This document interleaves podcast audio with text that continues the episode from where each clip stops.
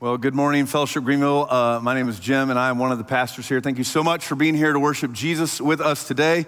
Hello, Auditorium 2 across the way. You guys look lovely per usual. Um, if you are new here, we're especially glad to have you. If you have any questions at all about life here at Fellowship Greenville, we invite you to stop by guest services in the Commons over here in our Auditorium 1. We also have a little cool corner spot in the back right of Auditorium 2. We have a team in those places uh, that is ready to help you uh, with any questions you might have. And members and regulars, you know the drill. Please go say hey to the beautiful people out at Next Steps, also over here in the Commons near Auditorium one, um, if you're looking to get further involved with what God is doing here, and like we've already mentioned, if you were here last week, I hope you sense that God is indeed faithful and present and doing things uh, in this family in this church that he's absolutely at work. Because of Jesus' cross and resurrection, God can't not be working.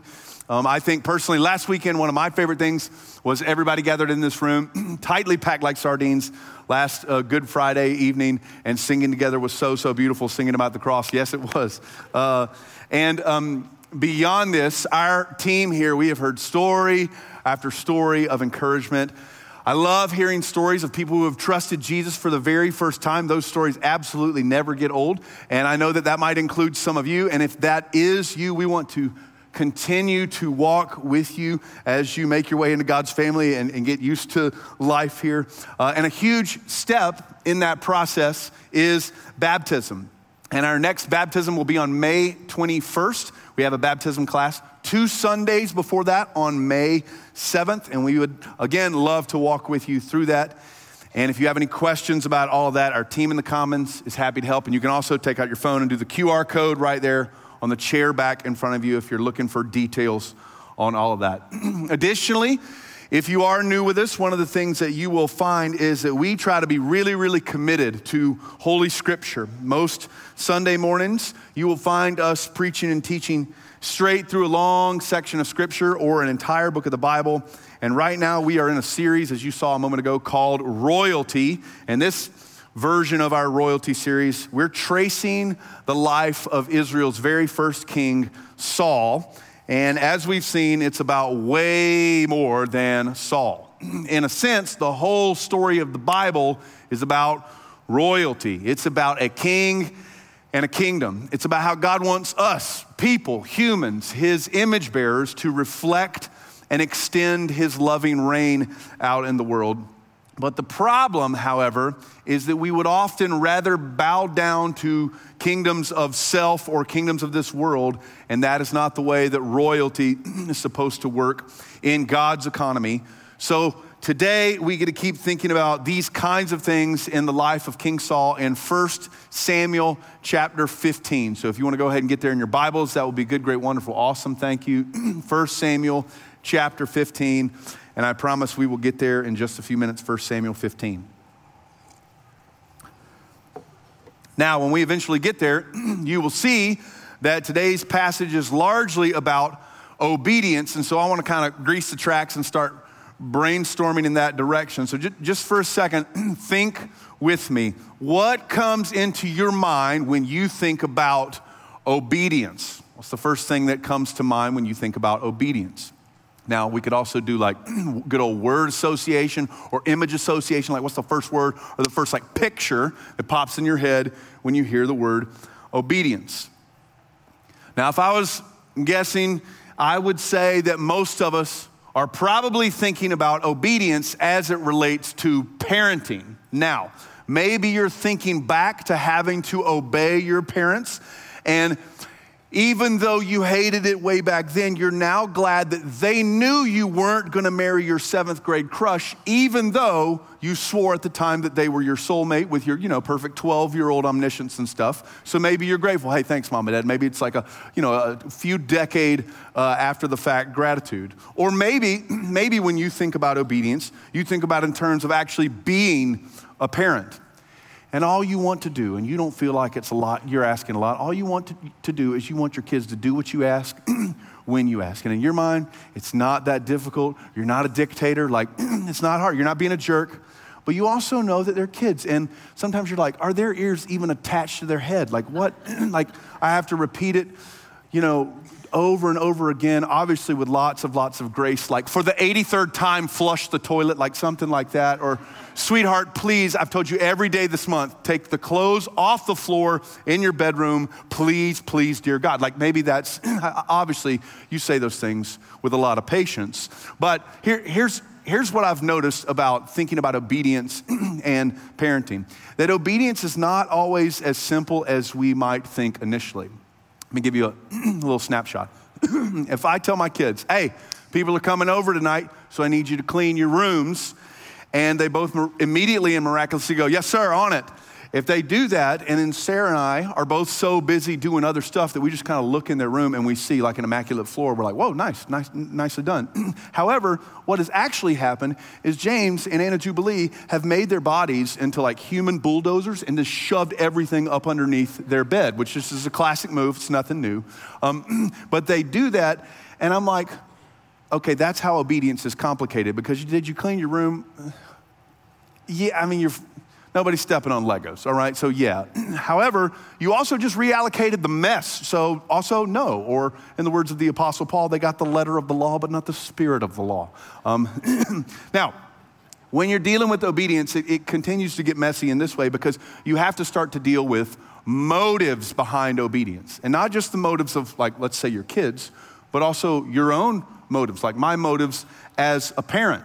Like when I ask them to do something, sometimes I'm wanting them to do the thing to like develop character and perseverance and going, hey, you got to do what's right no matter what you feel. And sometimes I want them to do a thing because it's a nice way to show people care and thoughtfulness. And other times I want them to obey for their own protection and their own safety and, and well being. But a lot of times they don't understand that, at least to the extent that I'm thinking about it. Now, here's what I'm convinced of this issue of obedience extends way beyond parenting. It actually applies everywhere. Let me show you. If you're at work and your boss says to do X and you deliberately don't do X, you're in for it, right? If you go to your doctor and they're like, hey man, gluten and dairy is gonna wreck you something fierce, and you're like, deal with it, Papa John's every night this week. Let me know how that goes for you. Now, if you are so brilliant enough to think that gravity doesn't apply to you and you try skydiving with no parachute, please let me know what obe- disobedience tastes like. Please let me know. Or if you have a counselor or a therapist and they constantly remind you, hey, hey, hey, only you can control only you. you can't control other people. And then you still try to break your back to coerce and manipulate and pressure people to do what you want. Your lack of obedience will suffocate those relationships. I'm telling you, it's everywhere. And if it's everywhere, then it's specifically and really importantly in how we think about our relationship with God.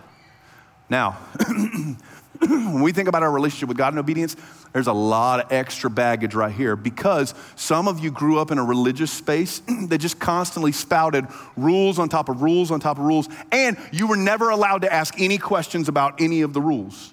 And beyond that, your worth and your value in that religious space was solely tied to how much you obeyed the rules, regardless of whether or not they were actually biblical. And I've heard enough stories from people in this church to know that some of you grew up under direct spiritual abuse. And that kind of stuff, in my mind, is demonic, and I hate it, and it breaks my heart. And so, for you, any mention of obedience is is met with resistance because of the way that you were raised.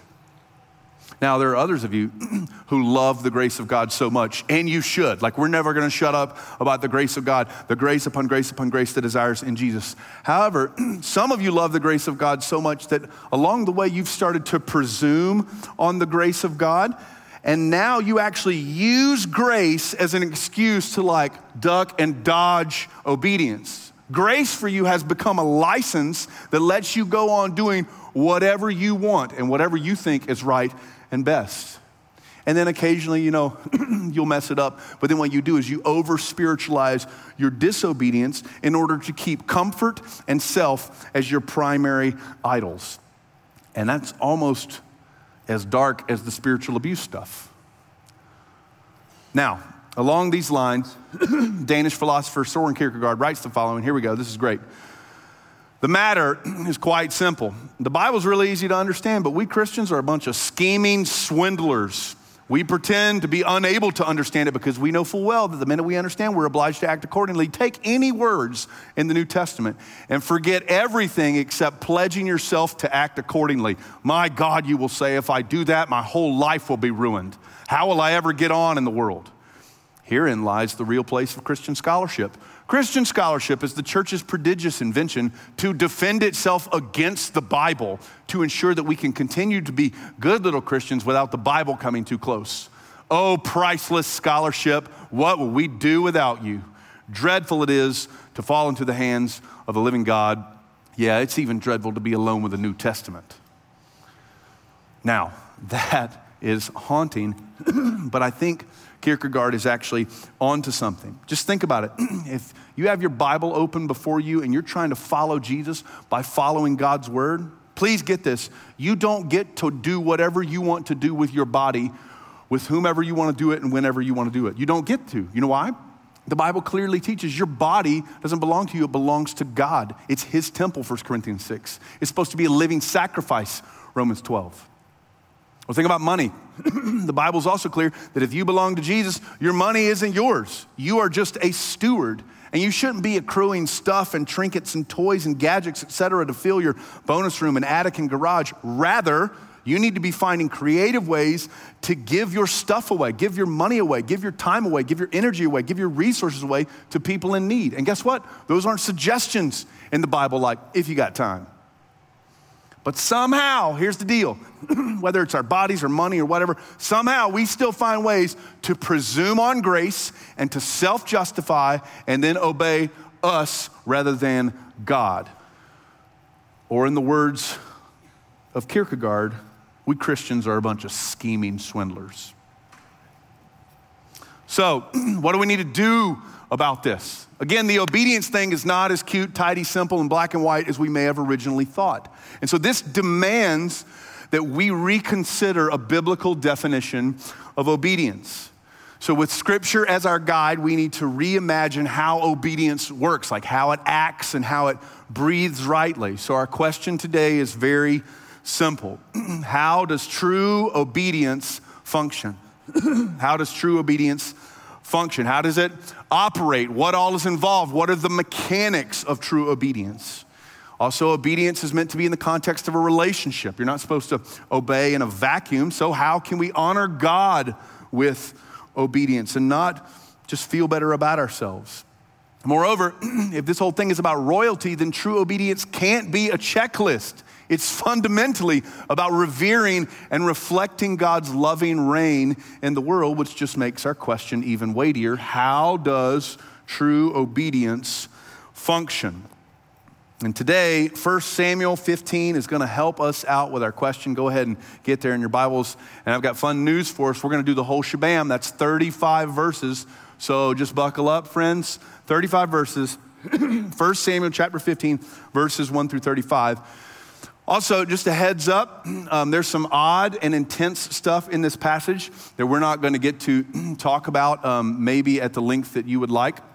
But we also always want to posture ourselves before Holy Scripture with trust and gratitude, uh, even in the face of our questions. And so, after I read the whole thing, all 35 verses, I get my line, which is, This is the word of God for the people of God. And then comes your line out loud together. Thanks be to God. You too, Auditorium 2. Here we go. Uh, uh, how does obedience function? 1 Samuel 15, start in verse 1. And Samuel said to Saul, Yahweh, the special covenant name of God, it's usually capital L O R D in your Bibles there. Yahweh sent me to anoint you king over his people Israel. Now, therefore, listen to the words of Yahweh. Thus says Yahweh of hosts I have noted what Amalek did to Israel in opposing them on the way when they came up out of Egypt. Now go and strike Amalek and devote to destruction all that they have. Do not spare them, but kill both man and woman, child and infant, ox and sheep, camel and donkey. So Saul went and summoned the people and numbered them in Telaim, 200,000 men on foot and 10,000 men of Judah. And Saul came to the city of Amalek and he lay in wait in the valley. And Saul said to the Kenites who were there, All right, you guys get out of here, go down from among the Amalekites, lest I destroy you with them, for you show kindness to all the people of Israel when they came out of Egypt. So the Kenites departed from among the Amalekites. and Saul defeated the Amalekites from Havilah as far as Shur, which is east of Egypt. You guys know. And then he took Agag, king of the Amalekites, alive and devoted to destruction all the people with the edge of the sword. But Saul and the people spared Agag and the best of the sheep and of the oxen and of the fattened calves and lambs and all that was good and would not utterly destroy them. and all that was despised and worthless they devoted to destruction. Verse 10, verse 10. And the word of Yahweh came to Samuel I regret that I have made Saul king, for he has turned back from following me and has not performed my commandments.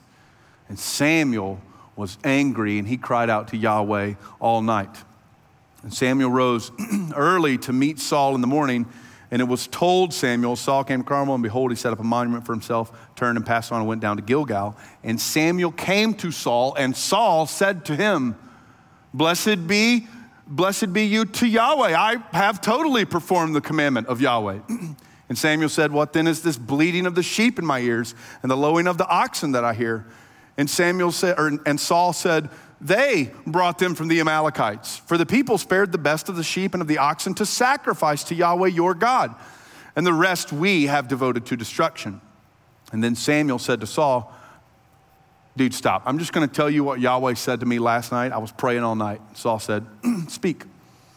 And Samuel said, Though you are little in your own eyes, are you not head of the tribes of Israel? Yahweh anointed you as king over Israel. He sent you on a mission. He said, Go devote to destruction the sinners, the Amalekites, and fight against them until they're consumed. Why then did you not obey the voice of Yahweh? Why did you pounce on the spoil and do what was evil in the sight of Yahweh? And Saul said to Samuel, I have obeyed the voice of Yahweh. I went on the mission on which he sent me. I brought back Agag, king of Amalek, and I have devoted the Amalekites to destruction. But the, the people, yeah, the people took the spoil, the sheep and oxen, the best of the things devoted to destruction, you know, to sacrifice to Yahweh your God at Gilgal. Verse 22. And Samuel said, Has Yahweh as great delight in burnt offerings and sacrifices as in obeying the voice of Yahweh? Behold, to obey is better than sacrifice, and to listen is better than the fat of rams. For rebellion, that's like the sin of divination, and presumption is as iniquity and idolatry. Because you have rejected the word of Yahweh, he has also rejected you from being king. And Saul said to Samuel, I, I, I, sinned, for I have transgressed the commandment of Yahweh and your words, because I feared the people and I obeyed their voice. Now, therefore, please pardon my sin and return with me that I may bow before Yahweh. And Samuel said to Saul, I'm not going to return with you, for you, have, uh, for you have rejected the word of Yahweh, and Yahweh has rejected you from being king over Israel. And as Samuel turned to go away, Saul seized the edge of his robe and tore it. And Samuel said to him, Yahweh has torn the kingdom of Israel from you this day and has given it to your neighbor who is better than you. Also, the glory of Israel will not lie or have regret, for he is not a man that he should have regret. And then Saul said, I have sinned, but just honor me before the elders of my people and before Israel and return with me that I may bow before Yahweh your God. So Samuel turned back after Saul, and Saul bowed before Yahweh.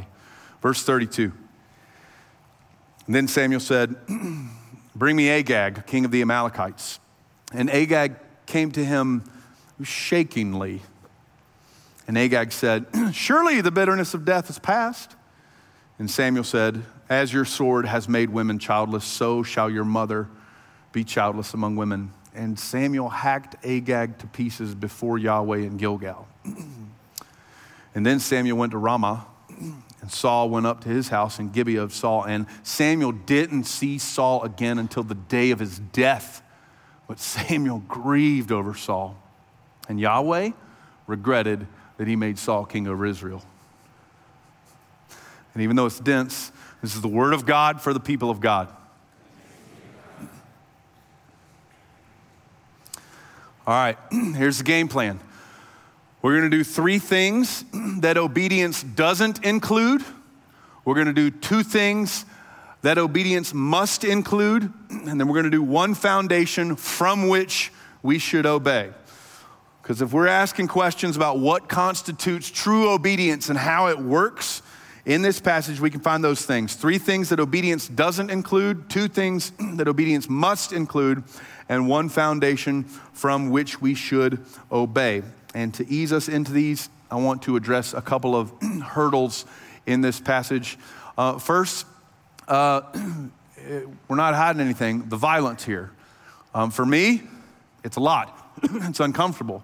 Like whether you're going with the, the, the, total destruction thing in verse 3 or you're going with Agag's death in verse 33, this is so, so weighty.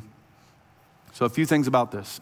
First, the Amalekites were ancient Near Eastern land pirates. They just would go, they were like nomadic terrorists. They would just go and uh, rape and kill and pillage and steal and ravage other groups. And so there is a sense in which this is a kind of justice. And our lives today are often so sterile and sanitized that this still kind of makes us pick our shoulders up and wince just a little bit. It bothers us. But then you have the fact that God sanctions this somehow, which is another layer of, of fragility, no matter your theology. And furthermore, if you do go read other ancient Near Eastern literature, this is just how they wrote about militaristic stuff, about war. They just used language of utterly destroy and total destruction. That's just how you wrote about war back in the day. It was kind of an idiomatic way that you did it 3,000 years ago. And that might ease some of the heaviness of this, but still, the violence in certain places in the Hebrew Bible can be very alarming. And we've preached other sermons about this. Charlie did a great one a couple summers ago, and we can send that to you if you guys have questions on email and stuff. Um, but if you do want to explore these ideas at greater length, I commend the following two books to you The God I Don't Understand by Old Testament scholar Chris Wright. Excellent, excellent book. Additionally, The Skeletons in God's Closet by Pastor Josh Ryan Butler. Both of these works approach the questions of violence in the Bible with honesty and humility, and both are accessible and readable. And, and, I think they, they push you to deeper faith in Jesus, even with a hard question on the plate there. So, that, that's the, here's what I'm saying that's the first hurdle, if you will, the violence thing. Now, there's one more hurdle, and that is that somebody, hey, somebody, if you read this passage, somebody might even be able to accuse God of being like wishy washy or oblivious here. Look at verse 11. Look at verse 11. I regret that I made Saul king. Not a good look, Lord. Now look down at verse 35.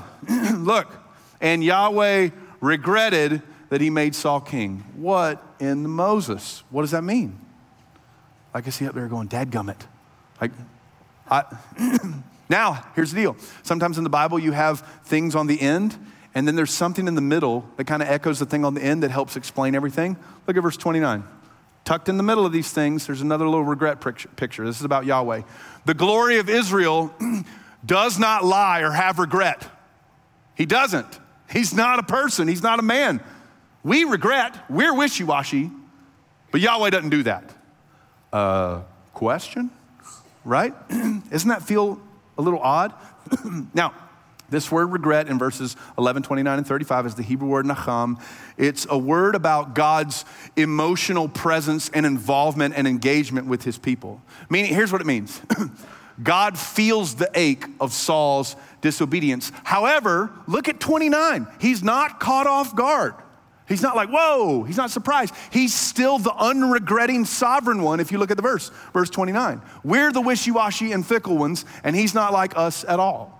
Now, I know that might be difficult, and some theologians labor hard to, to, use language to talk about this. They say things like this, and I think this is helpful.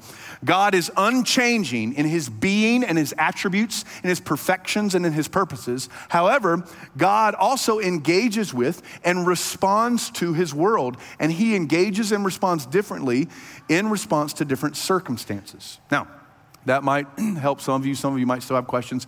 That's okay um, because this is taking us to our first big point.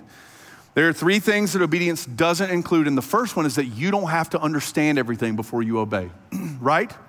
Whether it's the violence thing or the regret thing, if you have questions about that, that's fine. You don't have to grasp it all before you obey. So here's the first one complete understanding isn't a prerequisite for true obedience.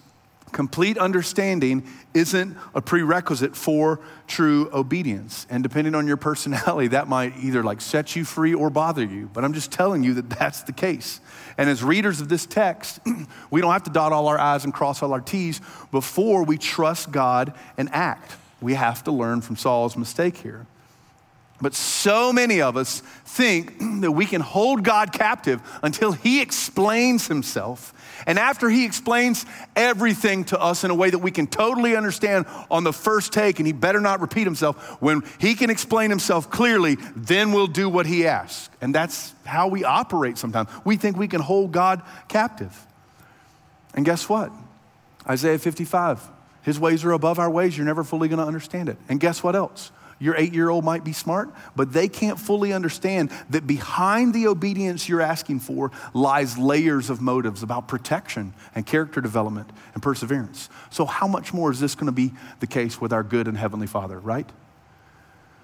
In fact, this is scary. When you lack understanding, might be the time that you most need to step out in faith and obey when you can't quite put the pieces together and your brow is still furrowed and you're like, but God, I don't under, that might be the time where you get up off your butt in Jesus' name and go, I'm gonna do it anyway, Lord. I'm gonna do it. I'm gonna obey, even though I don't totally get it. And again, I'm not saying the hurdles in this passage are easy, and I'm not saying the hurdles in your life are easy. Here's what I'm saying, please get it. Yo, there's always gonna be hurdles. But I'm also saying God will always be good and sovereign and near to us in the middle of them, and that it is it's a fool's errand to demand complete understanding before we obey. That's what I'm saying. All right, that's the first one. We're doing three things that obedience doesn't include. That's the first one. And the second one is blaming others isn't a part of true obedience. blaming others isn't a part of true obedience. And let me show you uh, where I get this uh, yes, this passage has some confusing stuff, but I also think, and I hope you're excited about this, that this is one of the funniest scenes in the whole Bible. Please use your imagination. Look at verse 13. verse 13 Samuel approaches Saul, but Saul says to Samuel, think about that.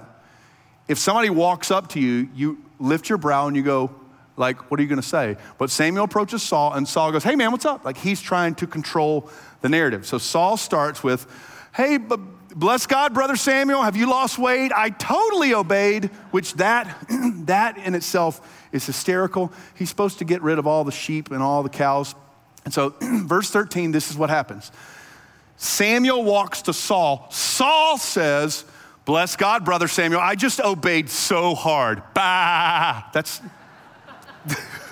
That's exactly, and Saul's like, he kicks a sheep. Like, that's what he does. This is, this is exactly what happens. Look at the next verse. Look, I, w- I wish I could have seen Samuel's face. Look at verse 14. He goes, What then is this bleeding of the sheep that I hear? Right? He's like, Bro, stop. Like, this is a hysterical scene. And then look at what, look at what Saul does in verse 15. Follow the pronouns. Saul says in verse 15, They have brought them from the Amalekites to sacrifice to Yahweh, your God. And in psychology, that's called distancing language. When he's caught red handed, Saul puts it on other people. And that's why blaming other people can't be a part of true obedience. Because when you blame somebody, what you're doing is you're trying to duck and dodge responsibility. But blame over promises and under delivers. It thinks, it makes you think that you're gonna get away scot free. But I tell you right now, blame cannot lead you to life change. Like if you want happiness or peace in your life, it can't happen while blame is in your heart and in your mouth. It can't. And if you want to move forward in your relationship with God in faithfulness and obedience, it will not happen when blame is filling your soul, mind, and mouth. It's not a possibility. In terms of responding to God, faithfulness is health and strength, but blame is like an undiagnosed cancer that will undo you from the inside. And here you guys get to be my like collective confession booth for a second. I think this is the biggest sin that I struggle with. Like, I don't, you can ask my, my wife and kids, like, I'm not an angry dude. I, I don't really get impatient. Even in traffic, I'm like, nice move, seriously. Like, I'm not greedy, really. But if I can find things or people to blame that explain why stuff is wrong, this is what I do. I slowly start to justify myself, and then I believe that I don't need the justification provided for me by Jesus at the cross. And if I don't put a check on blame in my heart, I can start to think that I know better than God. And that's the stupidest thing a human can do. And way more often than I'm willing to admit, I have uh, blame disease with Saul here. And so blame can't be a part of true obedience. All right, next, and really briefly, partial obedience is actually disobedience. Partial obedience is actually disobedience. Verse 19. Look at verse 19. Samuel says, Why then did you not obey the voice of Yahweh? verse 20. Saul said, I did obey the voice of Yahweh. Now, notice in Saul's heart, blame is making him reinterpret reality. He can't see what's actually true because he's blaming people. And that's terrifying. Like he actually did 95% of the job we devoted to destruction, blah, blah, blah. And that's, that's close enough, right? Like the floor is clean. It's all under the bed. That's, that's good, right? Like that's enough. But not only does blame convince us into self justification, but percentage obedience does the exact same thing. We do enough to feel good about ourselves and then we just kind of carry on. And Samuel says that's actually disobedience. From chapter 13, a few weeks ago, Charlie said the following Do you ever find yourself ignoring what God clearly says and simultaneously asking God for help? And chapter 15's version of that is this Do you ever find yourself obeying part of what God clearly says and then simultaneously thinking you're helping God out? That's a scary place to be. Again, partial obedience is actually disobedience. All right. That's three things that obedience doesn't include.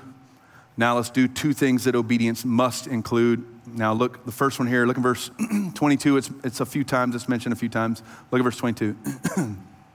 Has Yahweh as much delight in burnt offerings and sacrifices as in obeying his voice? so here it is. Biblical obedience begins with hearing the voice of the Lord. Biblical obedience, true, right, real, faithful, biblical obedience begins with hearing the voice of the Lord. And this is the first thing, the first step of true obedience. Now, because I grew up Baptist, the language of the voice of, of, the voice of the Lord kind of stuff, it used to make me kind of nervous. But this passage right here, this is about what God has clearly revealed and said and spoken. And hearing God's voice is not about getting an an audible call from him every Sunday. That's not the deal. it's about listening to his voice in creation, in other godly people, in corporate worship, in art, in solitude, and in prayer. And ultimately, it's about hearing and knowing God's voice as he speaks to us in Holy Scripture. In his word, he has spoken to us with crystal clarity. So much so that the pinnacle of the written word of God is the incarnate word of God, Jesus himself, who has come to rescue us. He, he is God God's voice with skin on. John says he's the Word made flesh. And when we pay close attention to Jesus, we hear God's voice with absolutely zero static. Now, this is fun back in 1 Samuel. The Hebrew word for obey in 1 Samuel 15 is the word shema, which is also the word for hear, like what your kids don't do when you ask them to do something. it's the first word in the morning and evening prayer of every single Jew from Deuteronomy 6. Shema Yisrael, hear, O Israel, Yahweh your God, He is the one. And that word, Shema, is used eight times in this passage. In fact, look at verse one. It's the first line in the text. Look at verse one, the last line of it. Now, therefore, listen, hear, heed, obey. Shema, listen to the words of Yahweh. And then that same word is used in verse 19, 20, and 22, and it's translated obey the voice of the Lord, meaning obeying begins with hearing. But there's also, right underneath this, like there's, there's a sub point tucked underneath this if you look in verse 24. Look at verse 24. Samuel said, excuse me, Saul said to Samuel, I have sinned, for I have transgressed the commandment of Yahweh and your words, because, look, I feared the people and I obeyed their voice. And that means that hearing God's voice will quite often mean plugging your ears to the voice to the voices of others. Now please hear me, pun intended. I'm not talking about being a good listener to people in your life. Not what I'm talking about. I'm not talking about how God can speak through other people. It's not what we're talking about. I'm talking about Saul's problem here. He had a people pleasing idolatry problem, and he just wanted to make everybody feel happy, make everybody love him, make everybody be okay. He just wanted to please everybody all the time. And so other people's voice, voices took preeminence over God's. However, it is God's voice and God's word and His truth and His standards that should govern our lives. what God says is most important and not breaking our backs to win some completely lame popular opinion poll comprised of people just like us. That's the dumbest thing ever. Obedience does not start with me, doesn't start with you, doesn't start with other people. Obedience starts with God. And if you look at Saul here and you go, dude, just get your stuff together, just obey. Think back again how hard it is for your kids just to hear you sometimes. And that's why you have to repeat it. And now think about how gracious and patient our good and heavenly Father is. And that should make you take a deep breath and it should remind you that obedience begins with hearing his voice. Now, closely related to this, the second point here, this is like sequel to the first point, is, is this true obedience moves from a listening, trusting heart to faithful, sacrificial action. True obedience moves from a listening, trusting heart to faithful, sacrificial action. And each piece of this matters. This is worded in a very specific way. True obedience moves from a listening, trusting heart to faithful, sacrificial action. And here's where I get this. Look at verse 22. Verse 22, Samuel is actually doing a nice pastor move here, Pastor Samuel. He's asking a trick question. Look, Saul, does Yahweh have greater delight in offerings and sacrifices or in obedience? This is the curveball. to sacrifice to God in the Old Testament was to obey him. So the answer is yeah.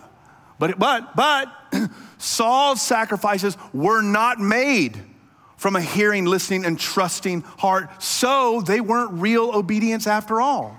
Samuel knows that true obedience is going to cost you something and that there will be sacrifice involved. But it has to be, quote unquote, faithful, meaning it has to be consistent with a heart that is trusting the Lord and hears what he's asking.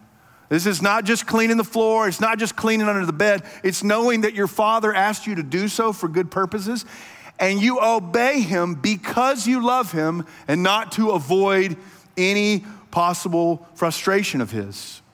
The kind of obedience that the Bible invites us into is not demanding, threatening legalism. Because it's supposed to begin with listening and trusting, it can be what French philosopher Simone Weil called the infinite sweetness of obedience, which I love. And unlike Saul, there can actually be a glorious beauty to obedience if it begins with a hearing heart and if it begins with faith. And that's the thing that Scripture invites us into. And it's an invitation into intimacy with God and His people and His purposes. Now, before I get to my last, last point, I mean, we're flying through this stuff, and this is a lot. so I want to pause for about a minute and just do like take a deep breath and do some soul renovation. I have some just questions for you. Don't write these down. They're in the app, the notes and the stuff if you want to look at them later. but we have to process this. We're drinking from the fire hose. I want to breathe for a second. The Holy Spirit, do something. Where in your life are you demanding that God explain himself before you believe him or obey him?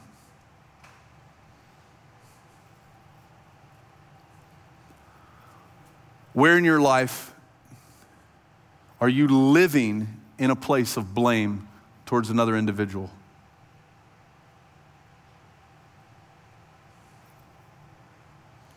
And maybe you're, you have people pleasing disease like Saul, so maybe you don't like speak that blame to others, but maybe you blame God. So where in your life are your fists clenched at God? Where are you blaming Him?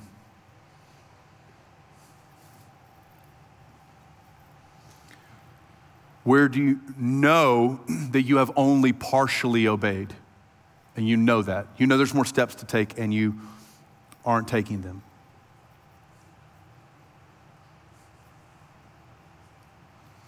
How are you doing with listening to God's voice? Listening to Him speak from His Word. Is that a regular part of your life?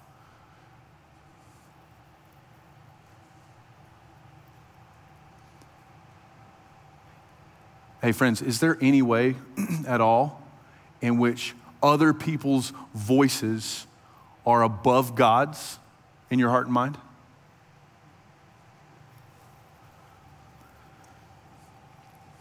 And what are your heart's motives when you seek to obey God? Is it so that other people are going to see you or so that you can think He owes you one?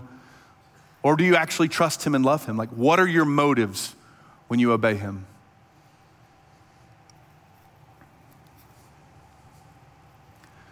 These are the kinds of things that we have to be thinking about if we're doing 1 Samuel 15 correctly. So, we did three things obedience doesn't include, two things it must include.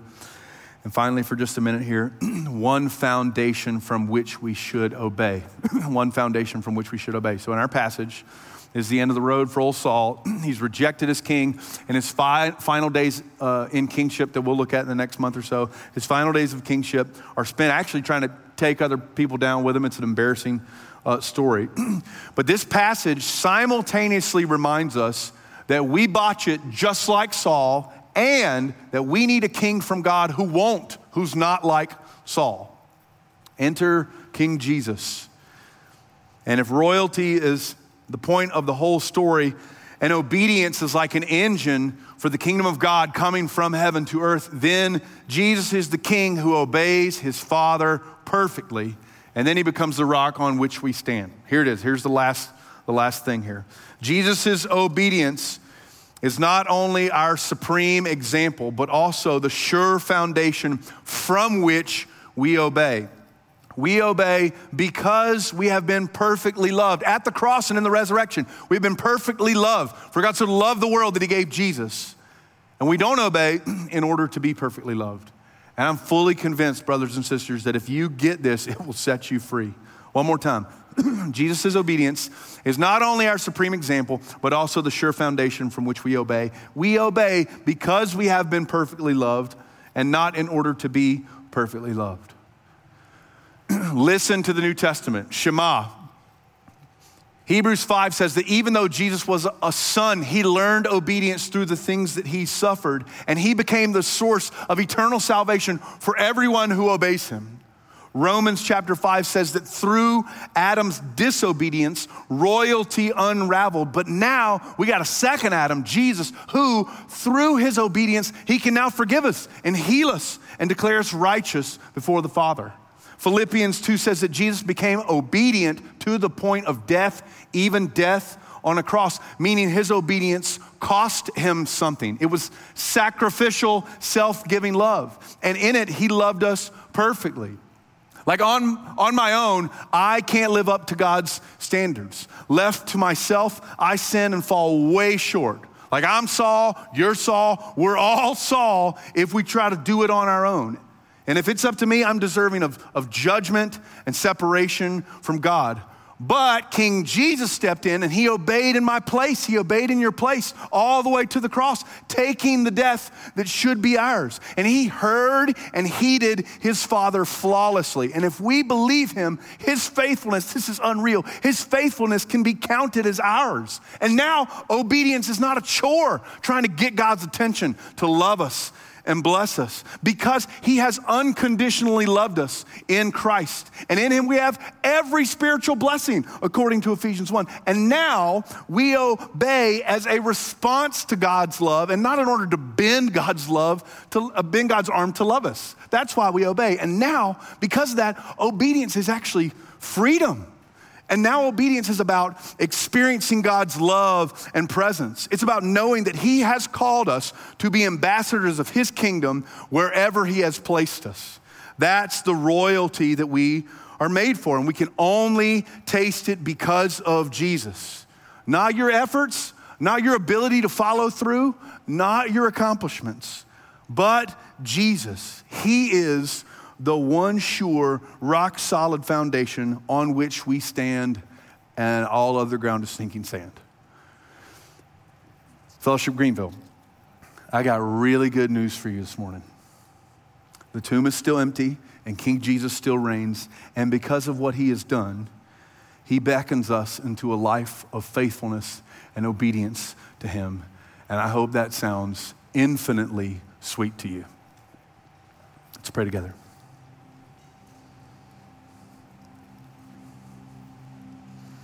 Holy Spirit, we, we beg of you, be the wind at our backs and launch us forward in fidelity and obedience. Make our lives to look like Jesus and make us to live in the wake of his perfect obedience. Please, Holy Spirit. And Jesus, we thank you and we praise you and we love you and we adore you and we worship you for your obedience all the way to the cross to be our perfect representative. And we could never thank you enough, and we will never tire of praising you for it. Jesus, we love you. You're the best. Amen.